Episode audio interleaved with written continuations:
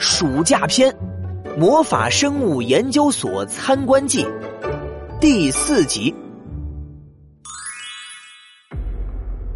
莫西西僵硬的回头，发现视线被一个圆滚滚、毛茸茸的大肚子挡了个严严实实。他抬头一看，一只体型巨大、长得凶神恶煞的口袋熊正流着哈喇子，虎视眈眈的盯着自己。嗯，嗯，嗯。莫西西吞了口口水，他这才意识到，自己刚刚只顾着追蜗牛，早已经跑出了朵斯家说的安全区域，踏进了一片长着参天大树的森林了。莫西西很想用灼热火球打跑口袋熊，但朵斯家说过。研究所里的魔法生物都是珍稀物种，不能使用攻击魔法，遇到麻烦只能智取。但莫西西现在脑子里一片空白，根本想不到别的办法。不是吧？难道我莫西西今天就要交代在这儿了？我还没有成为大魔法师，我不甘心呐！哦。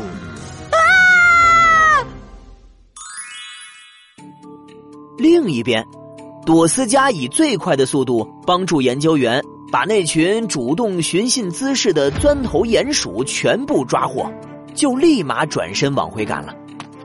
朵斯加觉得自己刚刚的想法真的是大错特错，因为事情的关键根本不在于莫西西周围的环境安不安全，而在于莫西西根本不会乖乖听话、老实的待在原地呀。与其寄希望于莫西西那没什么作用的自制力，还不如祈祷所有凶猛的魔法生物都集体闭关睡觉呢。要知道，离开了那片区域，生活的可就都是吃肉的、十分凶猛的魔法生物了。平时就连他都不会独自踏入其他区域。等朵斯加赶到他和莫西西分开的地方，果不其然。这里早已经没了莫西西的身影。莫西西，眼见张着血盆大口的口袋熊离自己越来越近了，莫西西吓得眼泪都出来了，满脑子想的都是：完了熊大哥，您还是先吃头吧。那样我还能少受点罪。结果那只口袋熊咧着嘴，竟然出其不意的给莫西西来了一个大大的熊抱。口袋熊将莫西西抱紧了怀里，像是哄熊宝宝一样，在莫西西身上温柔的拍着。呵呵，这家伙不会把我当成熊崽子了吧？莫西西心里害怕极了。生怕口袋熊反应过来把自己吃了，连忙强迫自己放松了身体，配合着扯着嗓子喊道：“吼吼！”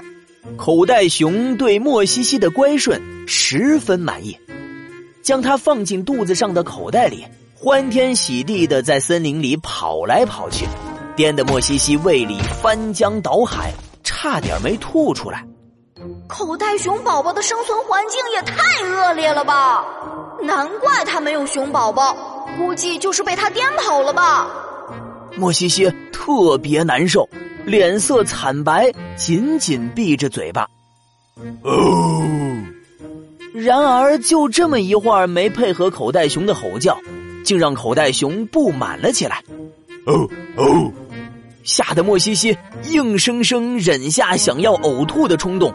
大声叫道：“呃，口袋熊开心的从树皮上抠了一块苔藓下来，把莫西西抓了出来，将苔藓递到他面前，吼了两声，示意让莫西西吃。莫西西苦着脸接过滑溜溜的苔藓，小心翼翼的咬了一点儿到嘴里，瞬间，一股奇怪的味道充斥了口腔。还微微发涩莫西西强忍住想要把苔藓吐出来的冲动艰难的吃了起来啊这也太难吃了吧！朵思佳你在哪儿呢？快来救救我！朵思佳找到莫西西的时候他已经吃完了那块苔藓正学着小熊的动作，用脑袋蹭那只巨大的口袋熊的肚子，把口袋熊蹭得开心不已，用爪子轻轻拍了拍他的头。莫西西松了口气，回过头看见朵斯加表情十分古怪，显然是已经憋笑憋得不行了。不是吧？早不来晚不来，赶在我认真扮熊的时候来！哇，我没脸见人了！莫西西，你坚持住，我想办法救你。哼。